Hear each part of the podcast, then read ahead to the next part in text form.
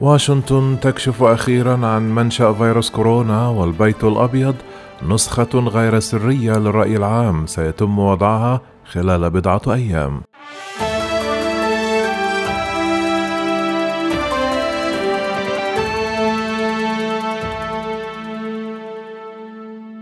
فيما لا يزال البحث عن أصل الفيروس كورونا لغزا حتى يومنا هذا، رغم مرور أكثر من عام ونصف العام على التفشي، أعلن البيت الأبيض أنه من المتوقع أن تكتمل مراجعة أصول كورونا التي طلبها الرئيس الأمريكي جو بايدن بحلول الموعد النهائي، أي ليوم الثلاثاء.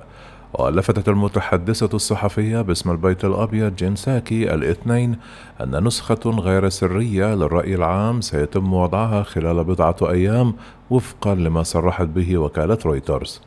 يشار إلى أن بايدن كان أمهل مساعديه في مايو الفائت مهلة 90 يوما للعثور على إجابات حول منشأ فيروس كورونا، حيث اتبعت وكالات الاستخبارات الأمريكية نظريات مختلفة، بما في ذلك احتمال وقوع حادث بمختبر في الصين أدى إلى تسرب الفيروس.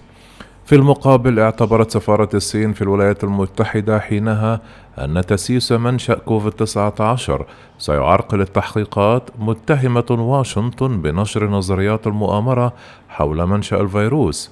أثار مقال في صحيفة وول ستريت جورنال في مايو أيضا التكهنات في الولايات المتحدة حول منشأ فيروس كورونا، مع تزايد الدعوات لإجراء تحقيق أكثر عمقا ولا سيما في الأوساط العلمية. يذكر أنه تم رصد الحالات الأولى لكوفيد-19 نهاية عام 2019 في مدينة ووهان الصينية، قبل أن ينتشر الفيروس في جميع أنحاء العالم ويقتل ما لا يقل عن 4.5 مليون شخصا. ولطالما رفضت بكين بشدة النظرية القائلة أنه يمكن أن يكون كوفيد-19 قد تسرب من أحد مختبراتها، لا سيما معهد ووهان لعلم الفيروسات الذي اتهمته إدارة الرئيس الأمريكي السابق دونالد ترامب.